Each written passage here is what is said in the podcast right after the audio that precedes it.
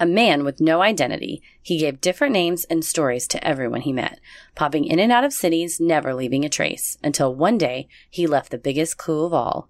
An abandoned little girl left at a trailer park. Years later, police would learn that his crimes spanned the country and the decades. This week's episode is Terry Rasmussen, the chameleon killer.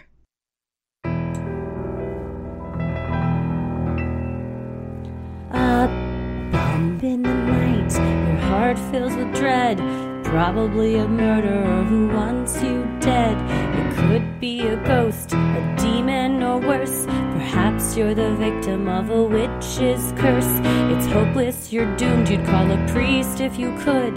You'd rather just listen to who? Sinister Hood.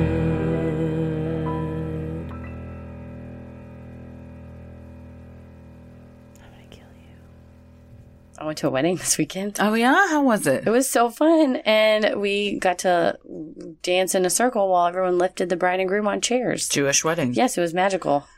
That is a Jewish wedding. Well, everybody was so happy, and it was so joyful. and That's just a wedding. that's true. But in this Hopefully. case, for the like Not always. That's true, but like the that particular moment was uh, Jill Nastasia on Facebook was like, Uh-huh. it's like the true meaning of like I got your back when the DJ said, okay, come out and help, and just everyone comes out and pitches in, and Yep. it's very it was very lovely. My best friend in high school was Jewish, and she always said the most fun weddings were Jewish weddings. I've never been to a Jewish wedding. It was wonderful.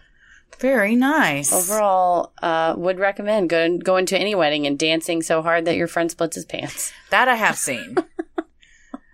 I uh what did I do this weekend? We took Ella to uh, an indoor playground. She's we like the indoor playgrounds. Well, yeah, you have to because it's 'Cause Um, it is. a thousand degrees. yes, we're, we don't want to put her in danger Yeah. by having her play in an outdoor playground. It is outrageously hot. Got uh, one of our dogs some CBD pills. Wait, you can give dogs CBD? Oh, yeah.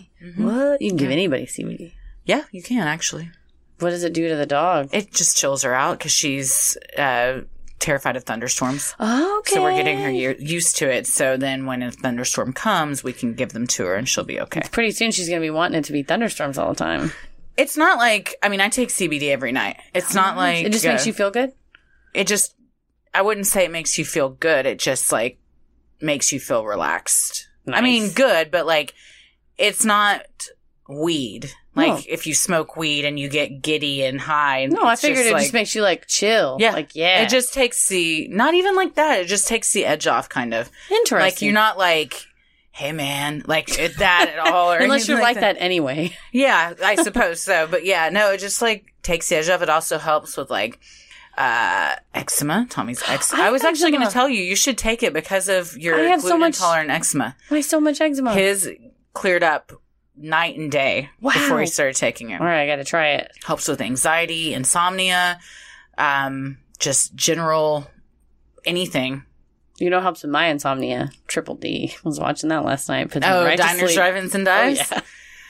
Which one was it? Where was he? Uh, he was in New Orleans. Oh, that's a good one. man, shrimp Creole. It looks so good. Yeah. that's the only thing is, then you dream about. I was like dreaming about shrimp and rice and sandwiches. but- man. man, I love a good dream about a sandwich.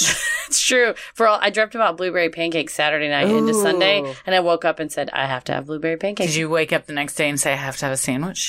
today, Today. yeah, I was actually very disappointed at my lunch. It was good. It's what I usually have: chicken and rice and beans and stuff. But It wasn't Yeah. a sandwich. this isn't like a grinder. this isn't like a This isn't a New York, New New Orleans Creole sandwich. guy's not gonna take a bite and be like, "Oh, it's dynamite." I mean, it's here's my edible. one thing about m- a lot of the places that he goes to, and this isn't anything to do with him. It's Uh-huh. to do with the places.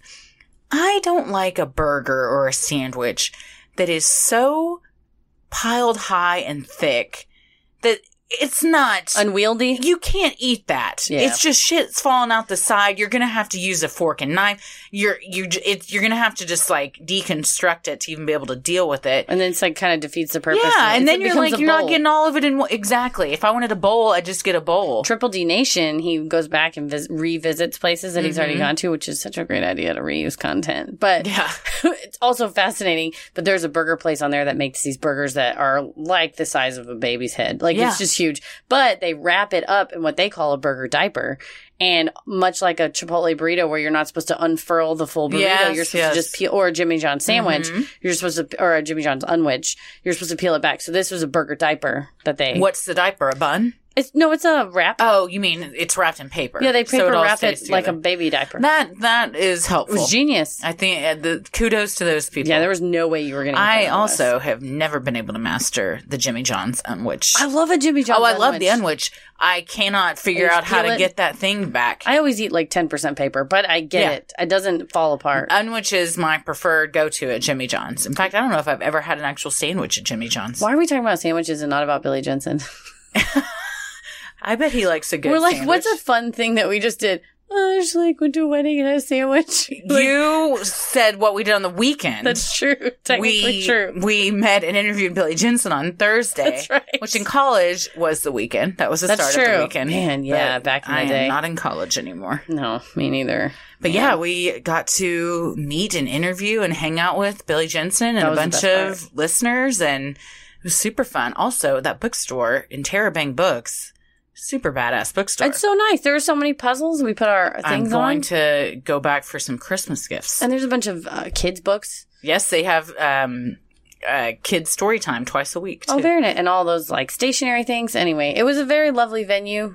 Billy Jensen was very lovely. He was so nice. Tom, who was the manager. yes, Great. Tom was very nice. And uh, we got to take a fun picture. And Tommy, Tommy holding up his phone in the photo with that shit eating grin on his they face. said, "Everyone, hold up your books." Everyone in that audience, Every, every person. everybody had a copy of that book except my husband, who happened to be front and center, like one person over from Billy Jensen. and he just held up his phone with And this giant grinned. grin on his face. but he also was holding it with both hands, Like a book. yeah. it's not like he was just like holding it up. No, he was presenting it. Yes, for the photo. yes, yes. Man, I It love was that. super picture. fun. Gr- had some great questions, got Mm-hmm. some great answers. We are going to be posting that audio probably within the week. Yes. We're waiting on a couple things. And then if you're one of our Patreons in the Ruling the Airwaves tiers, we are going to post that on Patreon. The, The video. video, yes, the video. So What a fun fun time. stuff. It was super fun. And we couldn't have done it without all the recommendations we got From that, on the Uh, yeah. Dallas Murderinos page from we have a lot of crossover listeners who would have thought Yeah, right. between my favorite murder and us and a lot of you guys recommended us to Billy to have us interview him and that's what made it happen so thank you so much to you guys Seriously. and to everyone that came out and gave us gifts that was so nice. I was like Christmas Uh, oh, man. Beyonce Candle. We got a. the Beyonce candle my sloth coin purse Yes, I got a coin purse as well. And a crayon homemade roll. wine Man, a jug of wine. jug of wine Just a big old. it was a huge mason when you jar of leave here, wine I'm gonna hit that wine. You're gonna hit the I think wine? so. I don't have CBD oil, so I gotta do something. yes, that's true. Well, it was super fun and we're super honored. And one of the cases Billy talks about in his book that we were interviewing him about, Chase Darkness with Me, is the topic we're doing today. yes, I listened to the audiobook three times in a row. Yes. So Billy It's Jensen's a great book. Everyone should go out and pick out Oh, a copy. absolutely. Very good. Kindle, Audible, actual book. I have all three. I have all three as well. But it's good because the Kindle I can search. The book is a ni- I like to read a solid book. Yeah. And the Audible I can listen to at any time. I actually listen to yeah, let's do it three and almost a half times. I love Kindle because I like to highlight things. Yes. And, then it I like aggregates- I like to read with the lights off at night, so it's hard for me to read an actual book. But True. I do have an actual book that he signed. so, nice. But yeah, so happy that, for that. listening to it over and over again, this case really got both, you know, and Christy was reading the book over and over. And we got this like, you can't, it, the thought of this case is so mind blowing and it's almost confusing of how much stuff that's I happened. don't know about almost. I think Okay. it is It confusing. is confusing. so it's, I mean, it starts back in the 40s and it ends up until this summer pretty much. Right. And it's There's very, a lot of twists and turns. when I say it's like a Tarantino movie, something's going on, but meanwhile, something else is going Yeah. on. So we're going to try to make sure we cover it in a nice chronological, organized order yes. and hopefully stop each other if we uh, say anything that's, uh, you know, out of order or confusing. And Billy calls this guy, in his opinion, the worst serial killer that the world has ever seen. yes. So that's just setting it up for for, For what's about to, what's about to happen. pretty bad stuff. Well, I'm Christy, I'm Heather. and let's get into it. Terry Peter Rasmussen was born in 1943 in Denver, Colorado. By 1954, he and his family had moved to Phoenix, Arizona, where he attended Whittier Elementary School until 1958. He then attended North Park High School, but dropped out after his sophomore year. Not long after leaving high school, Terry made the decision to enlist in the U.S. Navy, where he served as an electrician on bases across the United States and even Okinawa. Upon being discharged in 1967, Rasmussen moved to Hawaii, where he worked at a shoe shop owned by his parents. So he's kind of making his way, meandering through, Yes, he is making his way and meandering through. not really settling down, putting roots anywhere. He's sort of a nomad at this point. At this point, he is. It was in Hawaii that he also met his first wife, and on July 20th, 1968, they were married.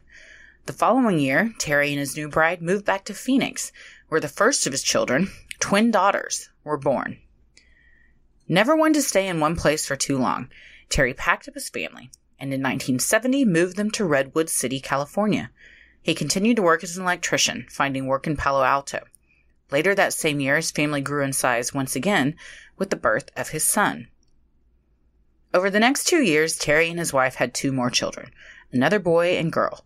Shortly after giving birth to their fourth child, Terry's wife made the decision to leave him, and in 1972, packed up her bags, taking all four children with her. The couple eventually reconciled, but it didn't last for long. Sometime between 73 and 74, Terry and his first wife split for good. and sometime between things like that you get a lot in this case because there are so few actual legitimate proof of him existing in a lot of places there's just some timelines that come from interviews or from what police could piece together Not a lot was known about his life at this point. no not really But again, I mean, that could be said for a lot of people back then. If you're not doing anything wrong, true who did i talk to someone said oh yeah it was a friend of mine from when i first moved to dallas and he said his dad is in his 80s and he said he had every tax return that he ever filed wow. He had every. Think about being eighty some years. I think old. that's generational. that's boxes and filing cabinets full. of yeah, I mean, tax you probably returns. start filing taxes When in you're 18? your early- maybe I don't think I did because if you're still if you're in college and on your I mean, I parents' had a job. insurance and stuff, I didn't have a job. Oh So yeah, eighteen to t- early twenties. yeah, So Tw- 60. 60 to 70, Tax 60 returns. 65 tax returns. yeah. Plus all the Why documents. did he think he need them in the event he was ever It audited? doesn't matter if you're audited. They only, I think they go back five years and then they can go back further beyond that. But just think about that. When you're 80, would you remember where you worked when you were 24? Hell no. He could look it up. I don't remember where I worked now when I was 24. Yeah, me neither.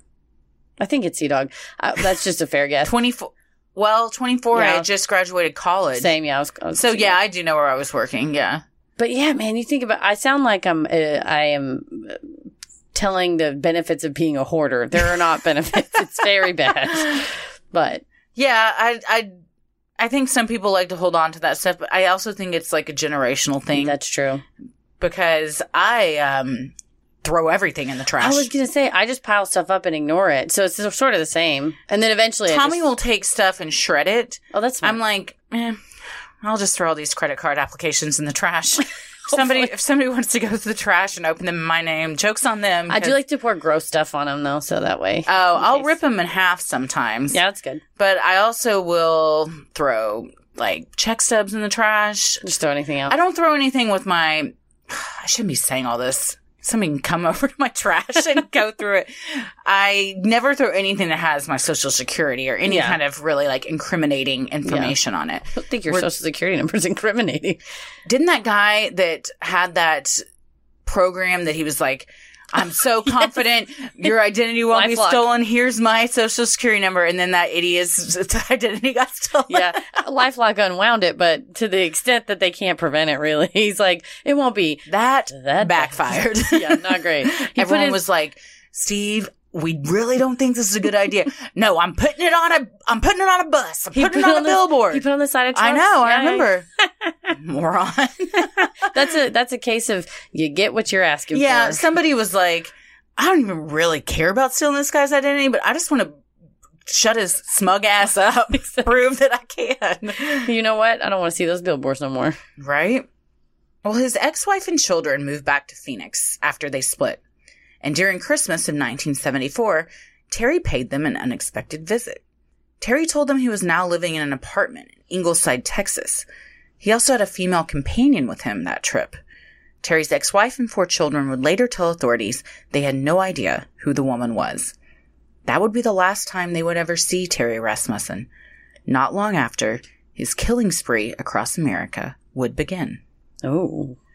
Dun dun dun. Well, this is a person, like we said, that starts early and it's going to go on and on and on. Yeah. Marlies Elizabeth Honeychurch was born in 1954 in Connecticut. The second oldest of five children, she came from a large family. But in 1961, her parents divorced, and her mother moved to California with her three youngest siblings. Marlies and her older sister decided to stay behind to live with their father. In 1970, at 15 years old, Marlies decided to leave Connecticut and move out to California to be with her mother. Wanting a fresh start, she enrolled in Artesia High School in Lakewood, California, and started using her mother's last name, Salomon. It was here Marlies also met and fell in love with her boyfriend, whom she would marry just a year later, on June 12, 1971, at a ceremony in Las Vegas. Seven months later, on December 6, the couple would welcome their first daughter into the world, Marie Elizabeth Vaughn. Very pretty name. Yes, uh, Marie is like a long-term family name for us. We got a lot of aunts and grandmas and everybody with Marie as a middle name. Good friend Amanda Austin, owner of Dallas Comedy House, love it's a running bit with her that my middle name is Marie. Christy Marie. It is not Marie. No. It does start with an M, yes. but every she she likes to think anyone any female that has the middle initial M, it's automatically Marie. Christy Marie. She is very she is well aware. I've known her for 12 years and my middle name isn't Marie. I but love she that. loves to call me Christy Marie. It's a good way. It's a good like get the hell over here phrase. Like Christy Marie, get over here. Yeah, yeah. I I know your middle name. I was trying to think what it's your not Marie. It's not Marie. No. No, it's Chester. Yes, Heather Chester It McKinney. was Chesterfield, but I changed it. I shortened it. Ah, Convenience. I think you should have kept the field. Oh man, I can't go back now. they freeze you out when you change your middle name. oh no. no takesies, backsies. That's mm-hmm. the law. It's in the code. Over the next few years, Marlies and her family lived in various cities around California and even moved back to Stamford, Connecticut to live with her father for a bit before eventually landing in Fall River, Massachusetts in February of 1973. Marlies' husband was in the Navy and he was stationed at a nearby base. The once happy couple had been experiencing marital problems and in July decided to separate, with Marlies' husband and young daughter moving back to California. Not long after, Marlies moved too in order to fight for custody of Marie. Unable to reconcile their differences, the couple divorced in 1974, with Marlies being awarded full custody. A few months later, in Los Angeles, Marlies married her second husband. Not long after, she welcomed her second daughter into the world, Sarah, so at this point now, she has two kids. and Uh, has and- had is on, is on her second husband. Correct. But she, so the first, Marie is about, what did we say, three? When she was born December sixth, 1971, and this is 1974. So she's about three. And Sure. then she just had, so Had- she has had an just a infant newborn. and a three, Yes. three year old. Sadly, this marriage was also not meant to last, and the couple divorced. It was then, in 1978, that Marlies began dating Terry Rasmussen. Thinking she had finally found the one, Marlies and her daughters took her new boyfriend to visit her mother in the small LA area town known as La Puente, California. This would be the first and only time Marlies' family would have any contact with Terry Rasmussen. Unfortunately, during the visit, Marlies and her family got into a fight. Upset, Marlies put her daughters in the car and took off from her mom's house, Terry by her side. That would be the last time anyone in her family would see her or her daughters alive again.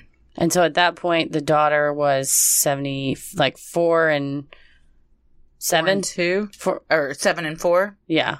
Because 1974, yeah, three. So yeah, seven and three. Yeah. Yes. And they're just gone. Can you imagine that family? Just, they don't, I mean, back then, how do Well, you, they don't know that anything's happened. Well, I was at just this saying point. they're just gone, but the, you you think, well, I hope she calls because you don't know where she's moving to. You don't know how to get a hold of her. no one had cell phones. Yeah, no cell phones, no internets. Just three years later, in 1981, a man named Bob Evans, who bore a striking resemblance to Terry Rasmussen, began dating 23 year old single mom Denise Bowden in New Hampshire.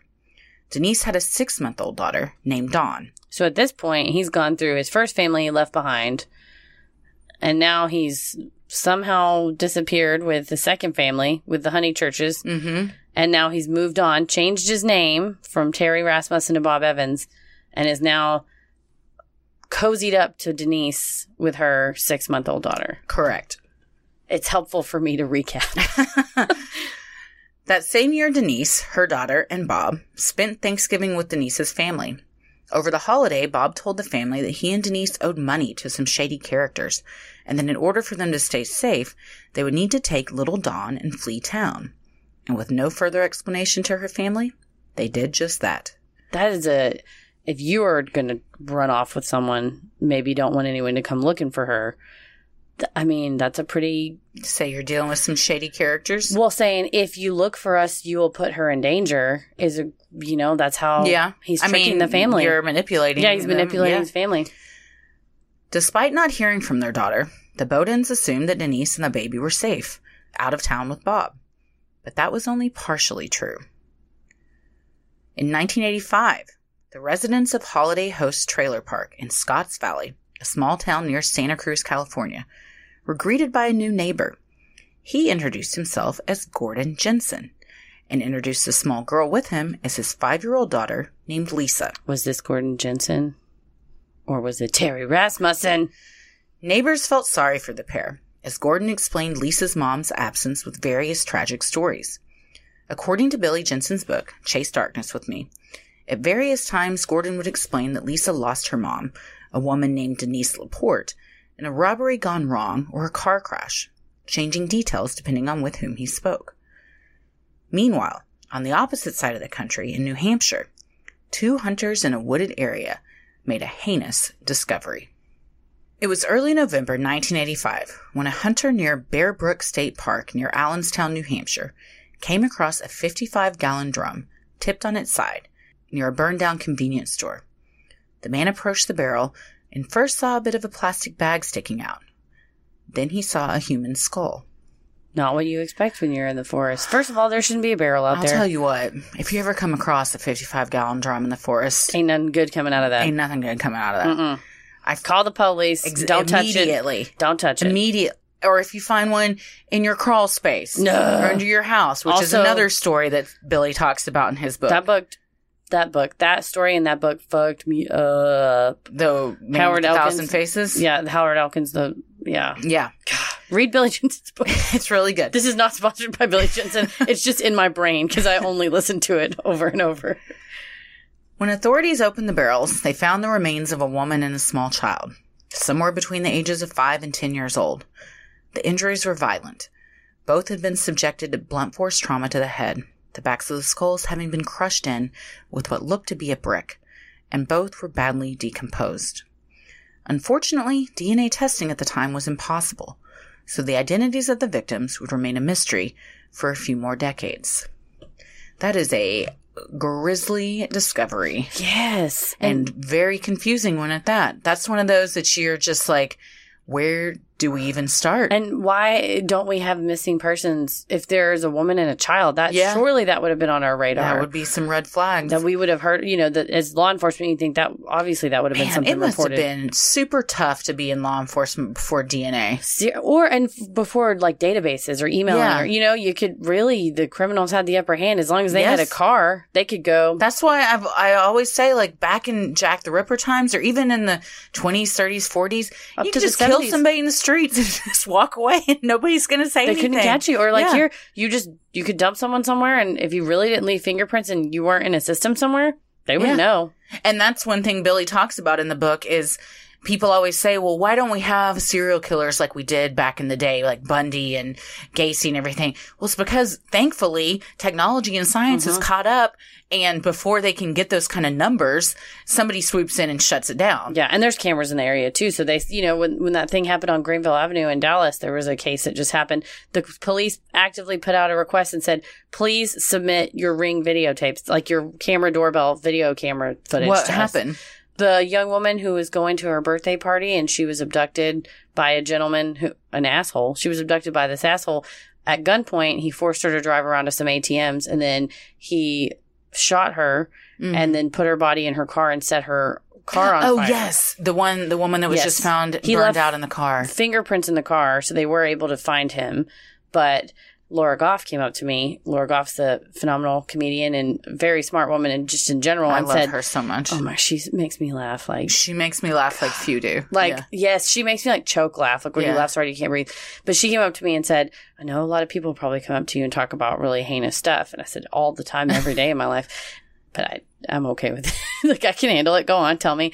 And she said, "I just don't think there's any way that that man, his name's Glenn Richter or something." She's like, "I don't think there's any way that that's his first time that he did it."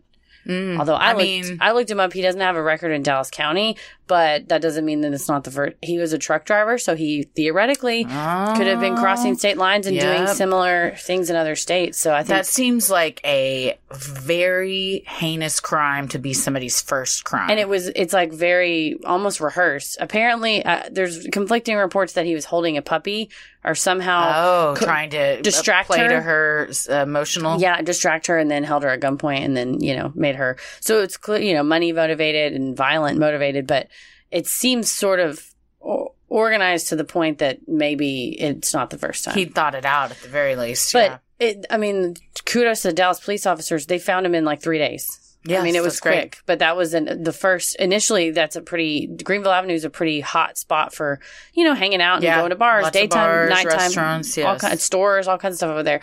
And so they, but there's also a lot of condos, new build, nice condos that have ring doorbells and security cameras. Uh-huh. And they said, please, if you have any footage, it, you could be several blocks away, and th- that car driving by, her car driving by, that will help us Yeah. like pin down a timeline like where they went. So I think nowadays we're hopefully getting to the point. yeah, where or I mean, over in technologically- UK, CCTV Mhm. is huge. Mhm. Mm-hmm. We we have some here, but we need more. But Mhm. yeah, I mean, it- the eye in the sky can often help you. even though If you're not doing things you shouldn't be doing, All right, Big then Brother you don't over here. have anything to worry about. Well, back in California, life in the trailer park was going okay for Gordon. Sure, he and Lisa slept in the back of a truck covered by a camper top, but he did odd jobs to make ends meet. One day, a woman passing through the trailer park, Catherine Decker, had a conversation with Gordon where he cried to her, lamenting his lot in life and how unfair it was for little Lisa to live like this. At the time, Catherine's daughter was having trouble getting pregnant, and according to the account in Chase Darkness with Me, Gordon got an idea.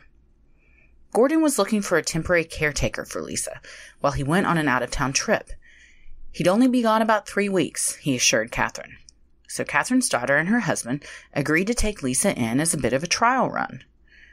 Initially, everything seemed to be going well. That is, until Gordon never came back. It was June of 1986 when little Lisa had begun life with her new family. But, wanting things to be on the up and up, the caretakers called police to report that after the initially agreed upon three weeks, Gordon had yet to return. I'm a lawyer and I can't tell you where the line is drawn between a long term babysitter and abandonment. That's a good question. But I think my, well, I guess if he had s- given a timeline of, and then yeah, I'll be back in three weeks, and he didn't show up, then that's when you start to question, uh, is this guy coming back? Is just he keep not? this kid. What's the deal? We gotta have paperwork. Yeah, I mean, good for them for going to the authorities. but- That's nice that they were legit about it. They could have just lied. Yeah. The family offered to take Lisa in, but with no paperwork, the authorities had to put her in foster care. The police couldn't help but ask themselves who was this man who abandoned his daughter? Who would just leave behind a child he loved? It wasn't until police did a physical examination that they discovered the upsetting truth. Gordon had been molesting Lisa. Horrifying because The worst, my worst nightmare. and this poor little girl was having to sleep in the same Mm-hmm. small truck with him. Yeah, that's horrifying. yeah. She doesn't even have her own space. She's five. yes, I think That's- about five. Yeah, you know enough to or you're cognizant of what's Yes. happening you have no one to turn to to help no, it's it literally makes my stomach like i want to throw up just thinking about something Yeah. like that and for her, like you said, being left behind is the best thing he could have done for her yes was to get himself away from her. Officers searched the trailer park and eventually found a fingerprint for Gordon on the inside of a VCR he had repaired for a fellow resident. When police ran the prints through their database, they came back with a match. But it wasn't for a man named Gordon Jensen. The prints had a match for a drunk driving suspect in Orange County from a year earlier named Curtis Mayo Kimball. The man with so many aliases Curtis, Gordon, Terry also had a lot of bad habits, and drunk driving was one of them. Two years after abandoning Lisa, he had been pulled over and arrested in LA for driving under the influence. Now, three years after he had taken off from that trailer park, police finally caught up with the man who had abused and abandoned that innocent child. I mean, so we've you're- got Terry, Yeah. we've got Gordon, Bob Evans. we've got Bob Evans, now we've got Curtis Kimball. Can- How do you keep track of who you are? I guess maybe may, I would say Dude. he goes by states, but maybe counties. I don't know. That's hard. you'd think at some point, you, hey, I'm Gordon. What? I thought you said your name was Curtis. Oh, um, uh, yeah, it is. Like My bad. you gotta, yes, it's gonna Yeah. get, you're gonna get confused at some point. Yeah. What a tangled web of lives to have to keep up with. I think about even people that like cheat or are having affairs or have like other families in other states. nuts to I'm like me. how I can barely keep up with my own family. How am I exhausting. gonna? That sounds like so much work It's exhausting. to have an affair or Yes. have another family like just this amount of stress and anxiety you must constantly feel that you're going to be found out how can you even enjoy something It's true, and I think d- I always think of the things that you you know, like I, I sleep talk and I sleep scream. Apparently, sometimes I mean I know that, but like I have night I, terrors, i'll scream myself awake sometimes and I had like I had a leg cramp the other day, and I was screaming, and it's just like the things that you could wouldn't you just accidentally say do something? you in your accidentally sleep? reveal i bet it I don't happens know. i bet it happens Yeah, just ways that d- you know you don't think about like you know a- saying you know my grandmother used to go Nancy J- Jerry Dar-" like she Oh, would yeah. say all the names Yes. before she would get to the one you know I couldn't- oh it's like kate pedal ella yeah i'll go Whoever through you're trying to get yeah at, yeah. whatever I'm trying to whoever's say. over there stop it exactly Yeah, I can't. yeah i imagine don't know this how guy. people keep stuff like that straight And like you said, did nobody ask him for a driver's license ever? I guess he I mean, apparently had have fake you ones. ever asked somebody you're dating to see their driver's license? okay, don't tell Paris. but on our first date, when he put his, he like put his license, or he put I his. won't tell He Paris. put his de- debit card down, and I was like, "Now I know your last name." So I at least could like look up his Facebook and make sure that he was like a legitimate person. because everyone on Facebook is It's legit- is legitimate and truthful. But I've never asked anyone But I didn't ask to him for his see their ID. ID. I mean, why would I? I probably have seen them because, You all should. or you know, you're at a bar, somebody gets carded or whatever. But like, I guess if you're not wor- con- concerned, or maybe you just don't want to know, All- ignorance is bliss. there's like You're a- just kind of like turning a blind eye. a bit between us lady lawyers that if anybody dates somebody, we all kind of go in to help Google them and just make sure that everything's on the up and up. And a friend of mine met a guy, really liked him, hit him off or hit it off with him. And when she went to like search him, he didn't exist. And everybody exists somewhere on Google. on Google and like whatever. We have like tracker programs, like lawyer databases and stuff like that. He was nowhere. And she was like, Oh my God, For those of you that are dating a lawyer, just know that we're psycho. all of your stuff We're has the- been looked up and they know a lot we're- about you. like complete, like we're just Like completely teetering on paranoia. maybe maybe stepping over a line.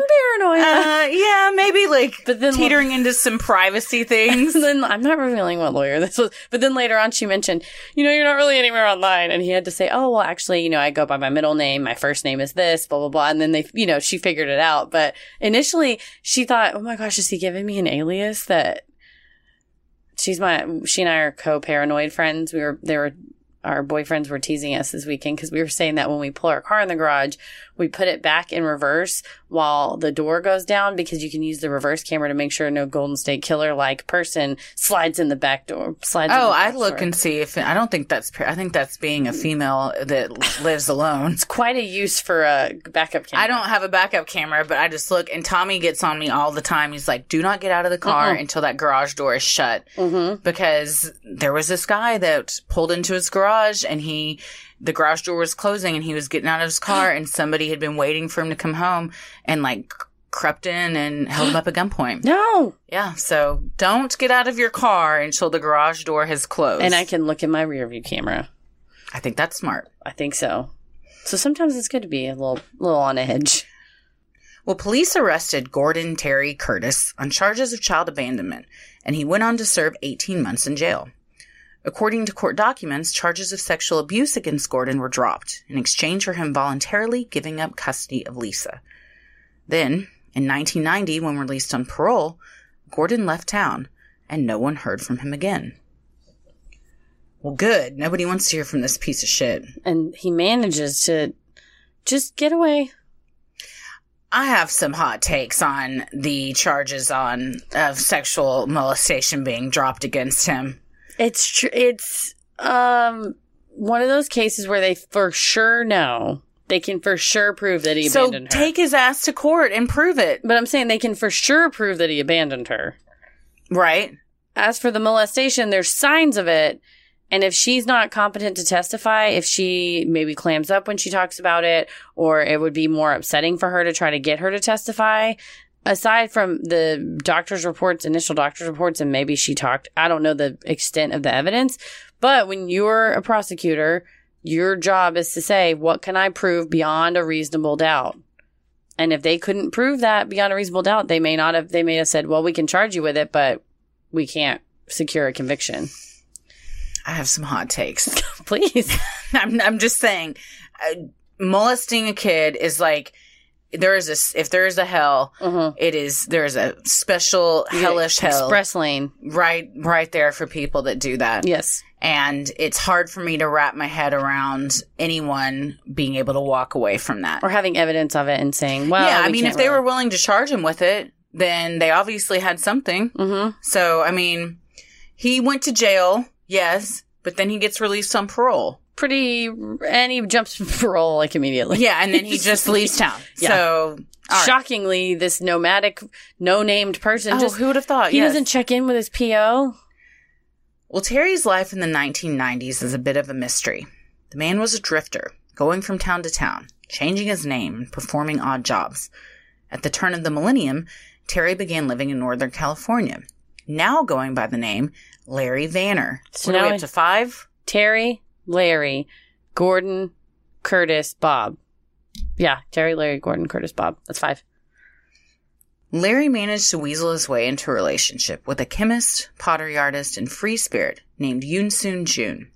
June had originally hired Larry to fix her roof, but when something in the handyman attracted her to Larry, they began to date. Billy talks about it in his book that she's at a cafe and she sort of casually mentions, "Man, yeah, I think my roof's le- my you know roof is leaking." And the owner says, "Oh, I know a guy. He kind of does odd jobs." And he comes over and he describes it really well in the book of like he's on the roof and she he's kind of a creature at this point. He's sort of old and haggard and He's not attractive. he was never attractive. He always Right. sort of looked like he just was startled awake by Yeah. an alien. He probably. looks like he's got Ah! a meth problem or yes, something. Yeah. Yes. And she's something, she's told her friends, oh, something about his blue eyes. They were just so sparkling and it just drew me in and we just started talking. We didn't stop talking. So I don't know. The heart wants what the heart wants. Had she Googled him, she, I guess there was no Google. Had she asked She Jeeves- could have Googled him. She could have asked Jeeves. and it wouldn't have mattered. It was the year 2000. That's true. Ter- there was Larry- a million names he was going That's by. true. Larry Vanner was a fake name. Yeah. So Googling or asking Jeeves doesn't always work. But if you ask Jeeves and he goes, I don't know, that's a red flag. maybe. Or she could have done it and been like, eh, maybe he's just not on the internet. I think, like I said, people see what they want to see and they don't see what they don't want to see. I mean, I've been there. In an interview with NBC, June's cousin, Elaine Ramos, described the frightened feeling she first got when she met Larry. Yoon Soon brought him to a New Year's Eve party. I opened the door to him, and it was the first time in my life the hairs on the back of my hand raised up. A chill came over me. I couldn't even reach out my hand to shake his hand. He was the creepiest person ever. Have you ever met someone that gave you that feeling? That you know, yeah, yeah. Really? It's not funny. Uh, we had a weird substitute teacher in like fifth grade. Mm. that just made there was a little quattro like a little group of four of us that were like best friends Your gut told you, and it's we something just one thought right? just it was one of those where it's almost like a magnet you know when you put two opposite magnets together and it moves away like anytime he would you know try to like walk close to us Mhm. we would all kind of want to go the other way and i know as a grown up and a lawyer and it's a very dangerous game to be like mislabel a person as a sexual predator Pedophile? or pedophile, but that doesn't mean that you yourself, as a person of any age, shouldn't listen to your gut No, you should. and say, "Oh, I don't think we're gonna, we don't want to like If you get a bad feeling about somebody, run, man. there's a reason. Mm-hmm. Elaine, Don't Ramos- worry about being rude or in fifth grade, you're like, well, he's my teacher. No. That doesn't matter. No, always defy authority. In fact, that's what people prey on. exactly. They want you to think, oh, this person's an authority. They can't, can't- question I this. can't be rude. I Yes. can't. No, always rebel, rebel. Rebel. I mean, seriously, don't feel like. I mean, rules are not more important than your safety. So Hell no. yeah, Trust your gut But you- always. You, get that feeling when you kind of look at them and some, you're like, so this person's not looking at me to converse with me. They're like looking at me and scheming in their Yeah. head that they're gonna kill me or Yeah. something. Yeah. You know, or yeah, Well, according to Chase Darkness to me, June's friends also had a bad feeling about Larry from the start. One friend noticed his quote skin was colorless, and others were suspicious because Larry rarely gave the same story twice when explaining his background. To some friends, he was a retired colonel, to others, a former store owner. The May December romance seemed odd, but because June seemed happy, her friends decided to leave it alone. Now that's where you get tricky. Because you have a bad feeling, but you also see your friend is happy. And I mean, we've both known people that maybe we thought, Hey, I don't think that guy you're dating is for you. But do you say something and risk ruining your friendship, you know, Mhm. or alienating them even further than maybe like they are? it's hard because It's you have tricky. One and you you know you can alienate yourself even if you're someone's sister or cousin or Right. mom you know so you tread that line between I love you and I support you and he said he was a colonel to me and he told her he was a store Yeah. owner which I guess the two are not mutually exclusive someone could retire But if all these friends have red flags going Yes. off, there it would just be it'd be one thing if just one person didn't like him, but when you've got multiple people thinking this guy's bad news yeah and your your friend can't see it, and multiple quotes and articles and stuff you know as we were reading about it people would say I got an icky feeling he seemed Mhm. weird he I was confused as to why they were together someone's like he straight up looked like a drifter yeah, yeah, just he there's- did. No, there was no quote that we could find from any of her friends that were like, he was an all right Yeah, guy. he was a nice guy. Everyone was like, he was a big, creepy weirdo that, you know, hovered around and was like completely dirty and like Yeah. disheveled looking. And who knows what she was going through? Maybe she was lonely, or you know, she just wanted some companionship and was willing to overlook some things. You know? There's no judgment. No, I mean, for on her, on her behalf, because you get blinded, you know? You do. You yeah, feel- I mean, I've you been feel like- blinded.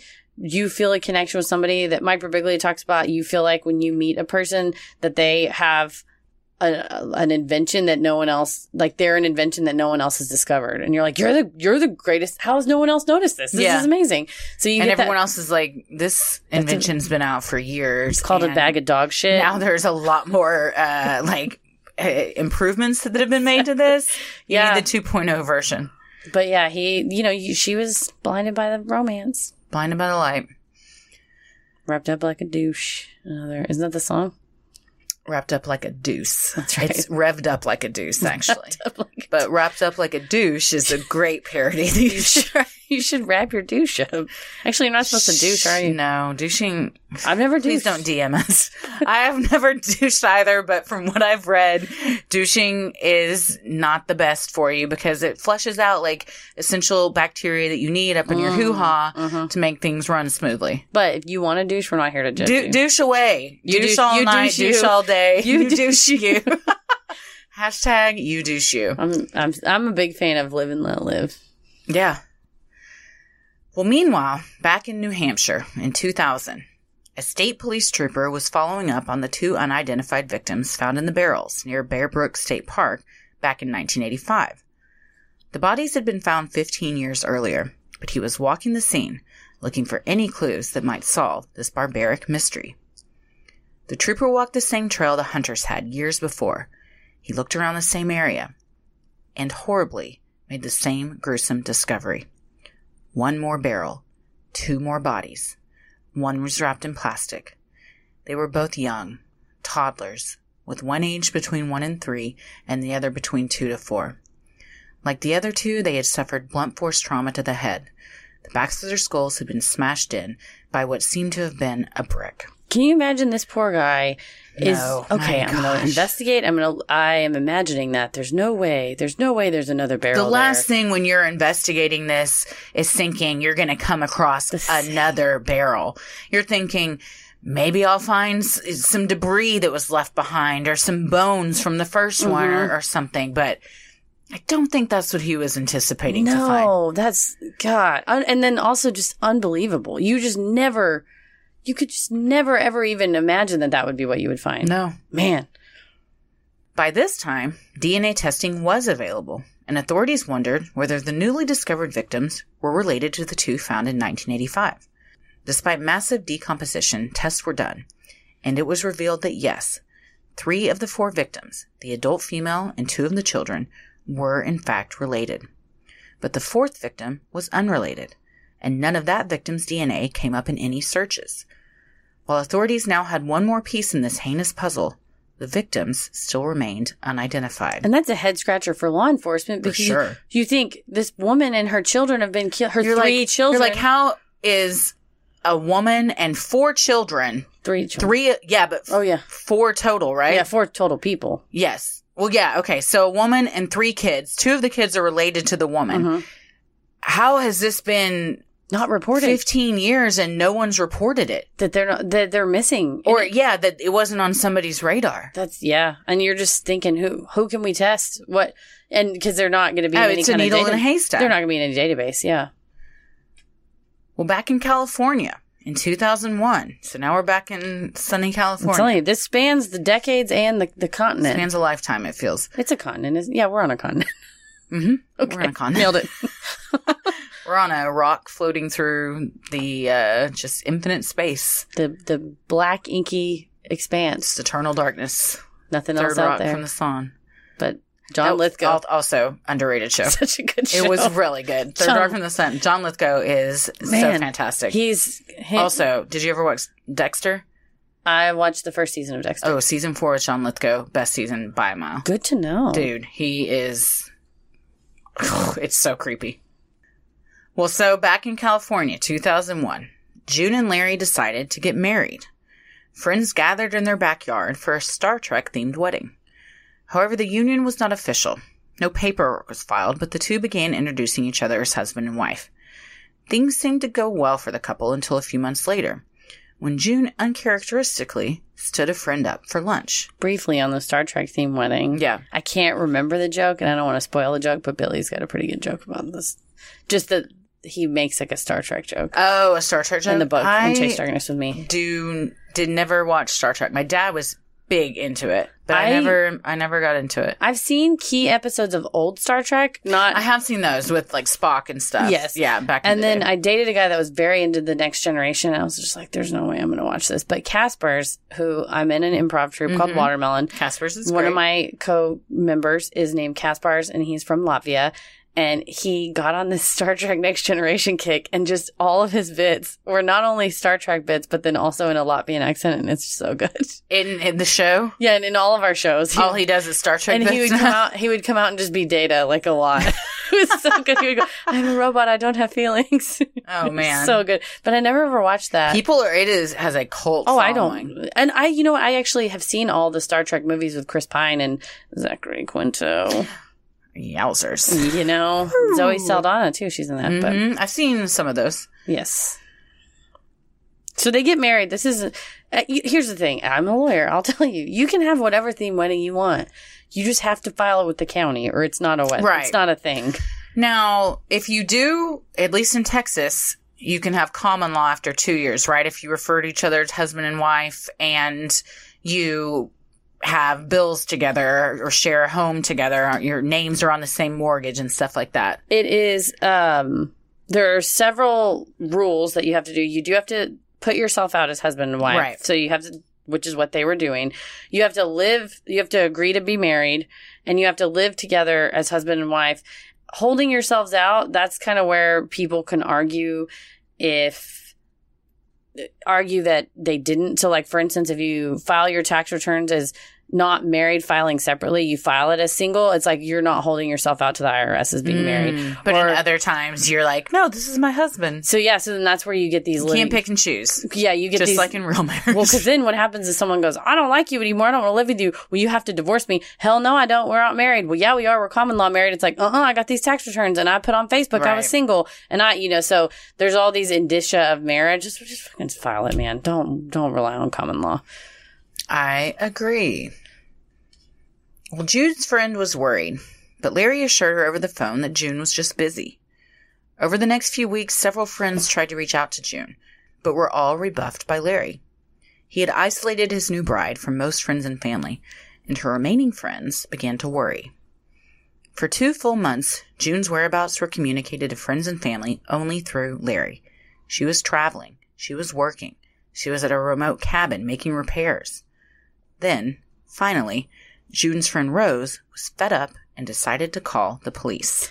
Well, this is a problem back in the year 2001 was there wasn't like year 2000. Such a good bit. I love you because when I was typing my s- parts of the notes for you, I put in the year 2000 and I was like, I hope she appreciates that that's from Conan. Such a good bit. It's Conan O'Brien in oh, general. God, I love Conan O'Brien. Formative, formative comedy of my childhood. Yep, yep. God, the masturbating bear as a kid, Oh, I thought that was so funny. So good. and it's the dumbest bit, but it's so good. So good. He Man. revolutionized late night television. he really did. That's a man who just did whatever he was going to do. Yep. But worked hard as fuck to do it. Mm-hmm. Absolutely. Well, in the year 2001, you didn't have like Instagram stories, Twitter, people checking in, play, you know, because she could say, here's a picture of me in San Right. Diego at a conference. Here's a picture of me in our cabin in the Smoky Mountains. It's, No, you could get away with a while for lying about somebody's yeah, whereabouts. this guy, I mean, he really was pushing it. if if Tommy didn't show up to work and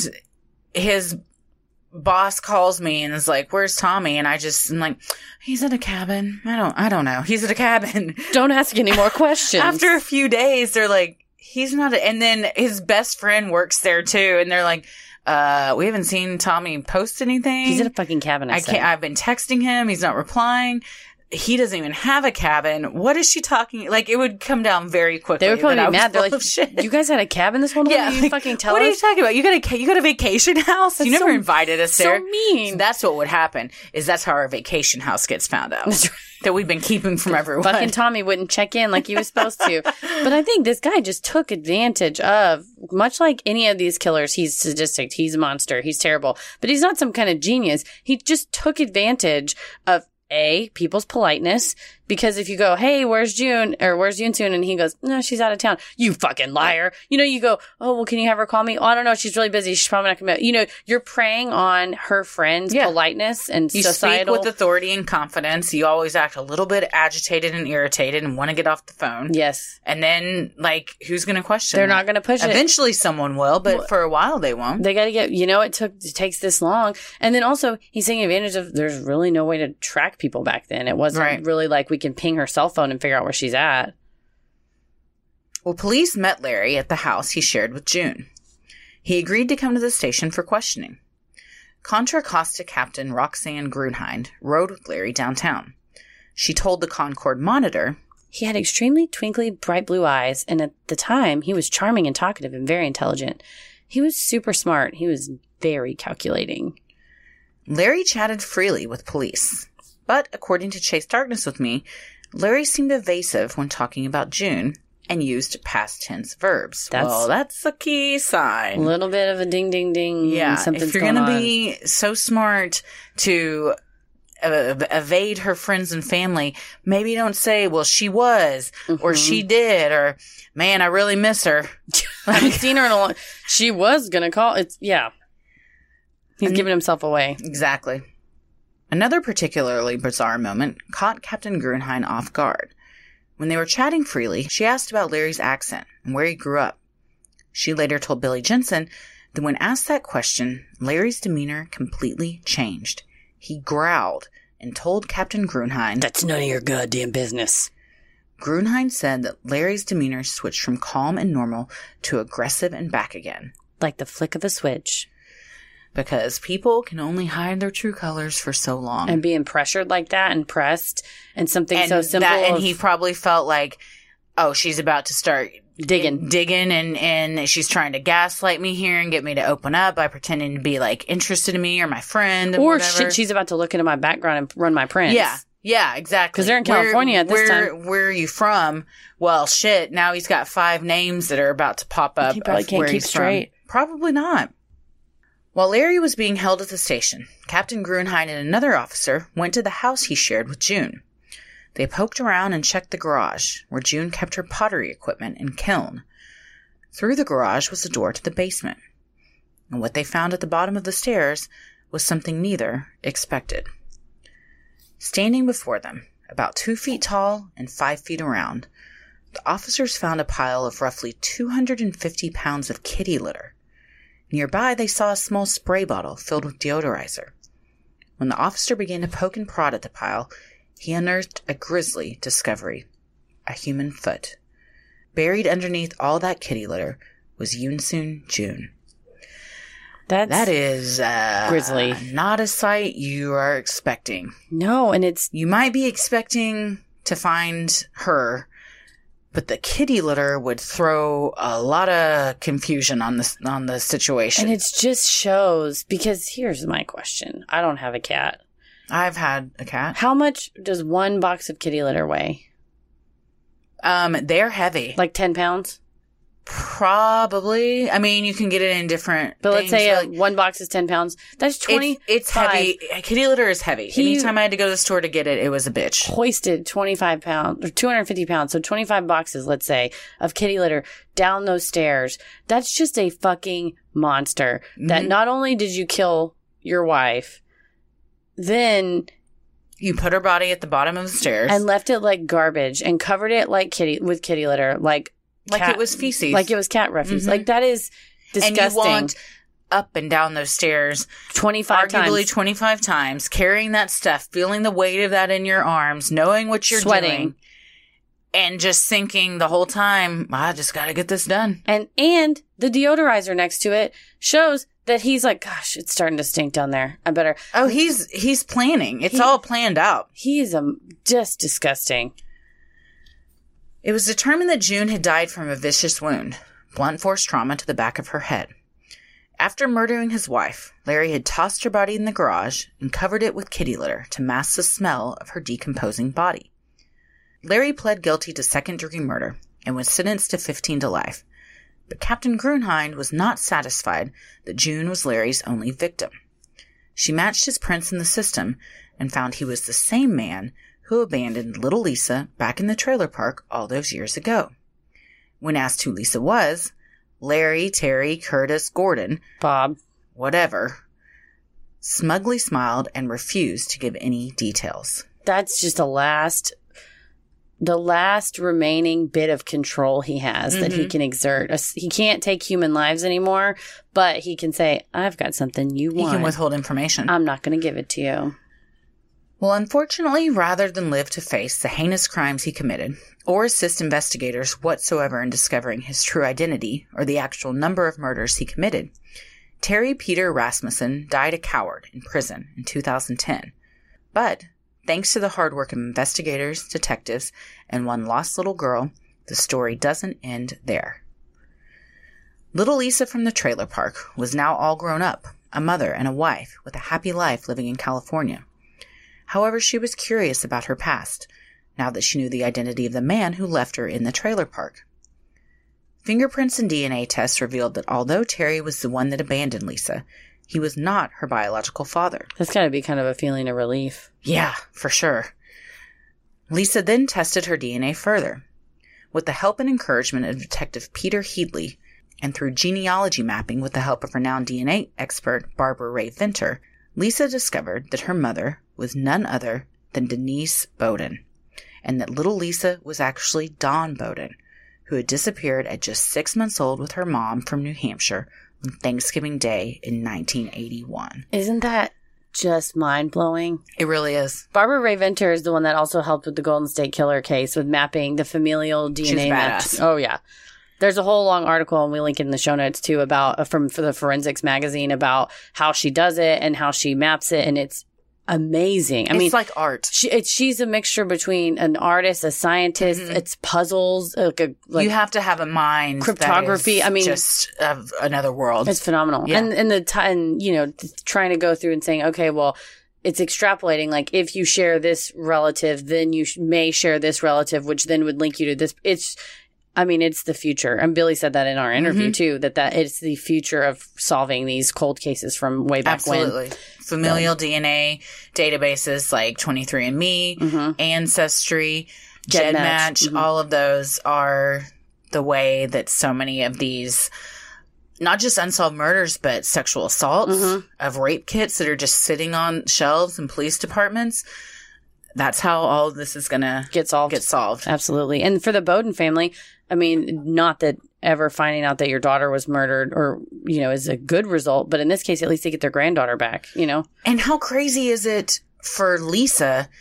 You're like, I am not who I thought I was. Yeah. My, your whole life is just upended. You just think, oh, my dad sucked and he abandoned me. And it's like, no, someone stole me and stole me from my mother who I maybe don't even remember at all. It's fascinating. It So- really is. And, so then, you, wonder, like, well, how do I identify now? I mean, she was a mom, a wife, and now Mhm. has kids. And now you realize y- you're somebody you didn't even realize you were. And there's quotes, quotes from her where she said, don't worry about me. Just focus on yes, finding she's his very other- humble and very gracious in Yes. that she does not want the spotlight on her. She wants other victims to get the same, receive the same identity that she did. And De- Detective Peter Head- Headley was the one that kind of told her, you know, it's good that you find out you found out that he's not your dad, but we should work with this woman to see if maybe we could help other people. And I think Yeah. that's for her. She could have easily said, "No, I'm good. I don't, you know, it's enough information for me just to know who left me." But now, you know, giving answers to the Bowden family. When looking into Lisa's background, investigators found she and her mother had gone missing incredibly close to the discovery of the site where the four bodies and barrels were later discovered. Denise and her daughter went missing in 1981, and the first set of two of the bodies were found in 1985. Investigators wanted to see if perhaps the adult female in the barrel was Lisa's biological mom, Denise Bowden. Detective Headley contacted the New Hampshire State Police to ask about a potential link. He told them that he had discovered the whereabouts of Don Bowden and wondered if their unidentified woman in the barrel could be Don's missing mother. Forensic analysis was completed on the bodies in the barrels. The woman was not Denise Bowden, but there was a hit. Bode Cellmark Forensics tested the DNA of the third child, the one who was unrelated to the mother and the other two children, and discovered that child's biological father was none other than Terry Rasmussen. Wow. So then they connected him. He was obviously there. You have a person who's obviously, you know, clearly uh, able to take a human life, able to abduct a child. Of course, if that's his kid in the barrel, it stands to reason. Right. I think, yeah, it's just. and he connect killed the Yoon dots. Soon Jun with the brick to the head. These victims have all It's- been hit in the head. it's his MO. Classic. Man, but you know, they were like, this, it's going to be Dawn. Yeah, they Or thought it's going to that- be Denise. They, it's going to they be did. Denise. Yeah, they thought it would be her. And then you're happy that you've made some connection, but you're also like, we thought man, we really thought. I mean, Oh. Thought we had I- it. you would have thought that was a slam dunk. But investigators wouldn't give up. They were determined to identify the mother and two daughters in the barrels. They used DNA databases, family tree mapping, and got help from an unlikely source a librarian. Gotta love the librarians. hell yeah, man, they're the ones out doing all the research, keeping us on the Dewey Decimal System. Love a good library. oh man, I do love a good library. Librarian Rebecca Heath saw a post on an Ancestry website message board in 2017 that would change everything. The post was 17 years old, posted in the year 2000, and was asking for more information on someone named Marlise McWaters and her daughter, Sarah. According to KTLA, Rebecca suggested that perhaps Marlise could have been one of the bodies found in Allenstown, New Hampshire. She made a post but didn't receive a response. It wasn't until she was listening to a podcast about the Bear Brook murders about a year later that Rebecca thought to check back with the post. She messaged the original author, who told Rebecca that the only information they knew was that Marlise was last seen with a man named Terry Rasmussen. Heart stop. If you're Rebecca, right? Yeah, yeah. You're, like, I just I really know. solved Uh. something. I think I know who that is. Yeah. Because of course, you know if the the poster, the original poster just says, "Oh, it was just this guy," and just had no idea.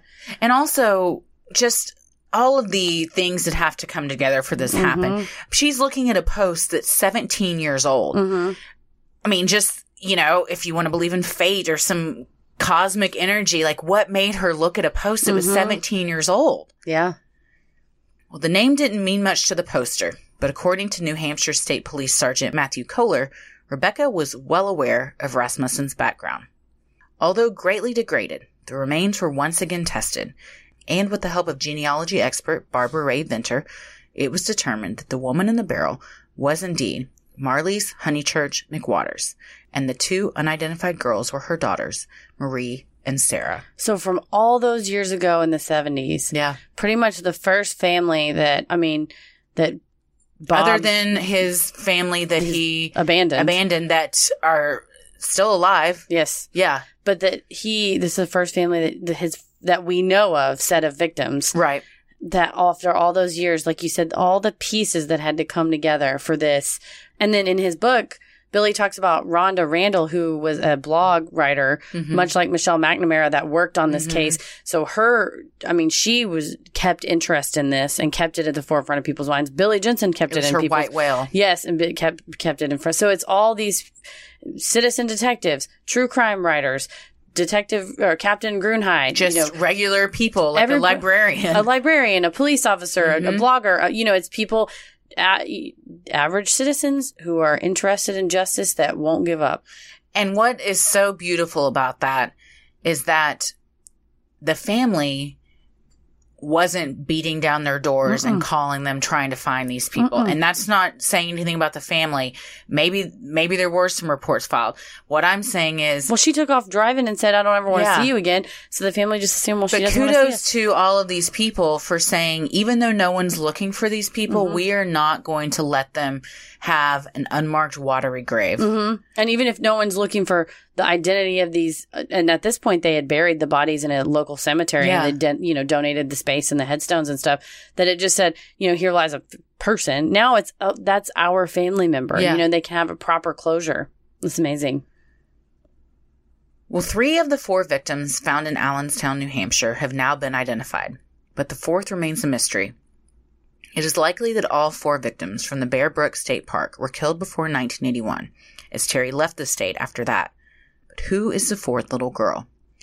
All we know for sure is her father was Terry Rasmussen. Investigators believe she was born between 1975 and 1976 in California, Texas, or Arizona. Unfortunately, the identity of her mother remains a mystery, but based on the fate of his other mates, she may have been a victim of Terry Rasmussen as well. Investigators continue to search for clues that will help them identify the fourth little girl whose young life was violently taken from her. A tombstone in an Allenstown cemetery that was set up before the other victims were identified reads Here lies the mortal remains known only to God of a woman aged 23 to 33 and a girl child ages 8 to 10. Their slain bodies were found on November 10th, 1985 in Bear Brook State Park. May their souls find peace in God's loving care. It's just so nice that so many people Came together. and wa- and wanted to see justice and to see that these people's lives weren't in vain and they weren't just forgotten. And that state trooper sitting at his desk going through a file going, you know what? I think I'm going to go out there and take a look. Yeah, 15 years later, And can you imagine that? that takes a lot of just dedication to Yes. a cause. Yeah. that saying I'm not going to just let this sit here and pile up all these cold cases. It really is something that keeps, you know, it itches in the back of your brain and keeps you up at night. People that work on cold cases are a, just like I said, hell has a special area for pedophiles. Heaven has a special area for them. Yes. Because it is daunting. Mm-hmm. And Billy talks in his book how uh, you can be working on a cold case and then you get 10 new cases that come in that you have to work those The because leads are hot. current. The leads are hot. and it just keep the other one keeps getting colder and colder. And it would be easy to be like, "Well, that was 15 years ago. No one's been calling about I don't know. her. I'm kind of tired. it's all right." But they don't do that. They want to see that justice is served. And don't give up. Yeah. definitely. Good for them. Absolutely. So, what do we think? Well, this one was uh, a, a doozy as far as keeping all the threads. Yeah, imagine how Straight. hard it was for him Yes. or his victims. God. I mean, we were. It was a lot for us to wrap our heads around. So. Imagine how Lisa slash Dawn, when she finds it Mm-hmm. out, what that's like to put that all together. Yeah, absolutely. But I mean, like you said, at least she gets a little bit of closure insofar as knowing that that monster that did that to me wasn't really my dad. But then who really was your dad? Yeah. But hopefully, maybe with DNA, you know, familial tree DNA, then maybe that'll help her find out who she is. But Yeah, and she now has a relationship with her grandparents that Mm-hmm. were still alive and stuff. So good came out of that for sure. definitely. But yeah, this one was, con- you know, states and cities and names and all over the place. And they still, they still don't we really know what went on in the 90s. And There's just a big these are just the victims that were found. that were found. I would posit that there are many that were not. And especially given that nobody knew his name, what name he was operating Mm-hmm. He was under. a drifter. he was a drifter. He was in Arizona and Texas and I- Iowa. so like- much vast land where things can be dumped. Yep. And so it just so happened that those hunters found the, the bodies in Bear Brook State Park, but there could be he, Terry Rasmussen could have left victims Yeah. all over the country just based on not the authorities not knowing where he was for that stretch Exactly. of time. So he's a, a fucker, as Billy Jensen he is. says. He's a fucker. I'm sorry he to gets use- the Golden Juice Award. Yeah, he's ju- just sadistic, just to take advantage of children and kill children and take advantage of moms, and it's a, uh doozy. It's a doozy. But I, I'm glad we covered it because, like Billy Jensen said, this is like one of the worst serial killers that no one knows about, Yeah. and I think the more the true. He, you know, obviously the heroes, but the true story here is not about him as so much as, like I said, he's no genius. He was a shitty person who took advantage of people's kindness. He took advantage of the lack of technology. He took advantage of people's uh, uh, discomfort with, like, you I don't, have to be a genius. You just he Yeah. had just a ton of rage. Yes, he had a lot of rage and manipulation, but the real heroes, and there's a video, uh, and I, we linked it in the show notes that I would highly recommend you watching, is when R- Billy on True Crime Daily, they t- which was a TV show he was on, he took Roxanne Gruenheid to meet the New Hampshire detectives, and the footage is on YouTube, Mm. and that kind of kindred spirit that Yeah. you, nobody else knows that feeling of we were We've hunting all worked on this case together, but, not knowing that you were doing it. Exa- it's like we Yeah. were both chasing a ghost. we It's just like didn't going know- through the trenches together. yeah, you just didn't know you were chasing the same ghost. Yeah. So it's a really that beautiful is an moment. interesting and special bond that few can and understand. and they had the the folks that were investigating the Bear Brook cases had never met Terry because he was dead by Yeah. the time they figured out he was the one that did it. So she's the only one that talked to them, to talk to him, Yeah, and so she yeah. can tell him- them it's kind of like you build up this monster in your mind. yeah, And she's like, he was like a drifter. He Yeah. was like kind of nice, I guess, but he was kind of charming. But yeah, at the end of the day, it's just a man. yeah, You build Yep. up this, and that's the just a shitty, shitty man. shitty, shitty, and that's the sad part of all these things that we cover is that the horrible things we do to each other. Mm. Well, on that note, Oh, what, what a happy note! What a happy note! let us know what you guys think. And like we said, a l- uh, this is covered very well in Billy's book, and go out and read it. And Yeah, check out those videos in the show notes. 'cause Yeah. there were some amazing moments that are, that they caught. um, That's awesome. between those investigators, the true heroes. the true heroes. Well, and on that note, yes, that's that's a positive note. happier note. Well, Sinisterhood will always remain free, but if you wish to donate to our Patreon to help offset the cost of making and hosting the show, you can visit sinisterhood.com and click on Patreon in the top right corner. You'll get some sweet perks like Patreon exclusive content, a Sinisterhood sticker, membership to our exclusive Patreon Facebook group, a special shout out on the show, and a monthly bonus minisode. And make sure you stick around after our sign offs to hear your shout out. So many of you have been tagging us in pictures of you sporting your sweet Sinisterhood merch. Keep those pictures coming. And if you want some cool Sinisterhood swag like t-shirts, mugs, totes, and even clothes for your kiddos, visit sinisterhood.com and click on shop in the top right corner. The best thing you can do to help us grow is like, review, and subscribe on iTunes or wherever you listen to your podcast. And please tell a friend who you think would like us to check us out. It means so much to us and really helps small podcasts like us get more exposure. You can follow us on Instagram and Twitter at SinisterhoodPod and like us on Facebook at Sinisterhood. Christy, where are you at? I am on Twitter at Christy or GTFO and on Instagram at Christy M. Wallace. Heather, I'm on Twitter at MCK versus the world and on Instagram at Heather versus the world. as always, the devil rules the airwaves. Keep it creepy. Hey everybody, thank you so much for supporting the show on Patreon. Here are your Patreon shoutouts. Kylie Harris, Matt Skidmore, Kerrigan Thomason, Megan Ferguson, Ashley Olson, What if it's the Ashley Olsen? What's up, Ashley Mary Olsen? Kate. Oh, You know what? You're the Ashley Olsen to that's us true. because you subscribed. Thanks. Jessica Nitwich, Jesse Krantz. Noelle Myers. Pause. Noelle Myers and I used to work together, and I told her these great stories about my dad because he would tell me to like not. He would tell me to be careful, ostensibly in the kitchen, but then she and I had a bit that we would be like, "Don't put that knife in your mouth. Don't. Hey, hey, don't walk in front of. Don't walk in front of that bus." Because my dad, as a kid, I was big enough for him to not need to tell me those things, but he still did. So anyway, I just want to say, Noelle, don't put that knife in your mouth. Haley Walters. Susan Pyatt Baker, Brian Harrington. Yay! Bae, I love you. Stephanie Guyon, Amy Jarbo. Jamila Haynes, Elizabeth Whited. Thank Nicole. you, Elizabeth. We love you. Nicole Baker, Jessamine Oakley. Mombi. Morgan. Aaron Glazer, Samantha. Casey Cassidy, Gina Johnson. Amber Burge, Amanda Powell. Abby Temple, Tabby B. Leah Moeller, Caitlin. Erica Weisdorfer, Kelly Harris. Mary Beth Griggs, Tammy Scott. Miranda Meyer, Sandy Haley. What's up, Sandy? Badass Lady, and Danielle Stewart. Thank you all so much for subscribing to our Patreon. We really appreciate it, and we couldn't do it without you. Thank you so much. Keep it creepy. Wahahaha. Sin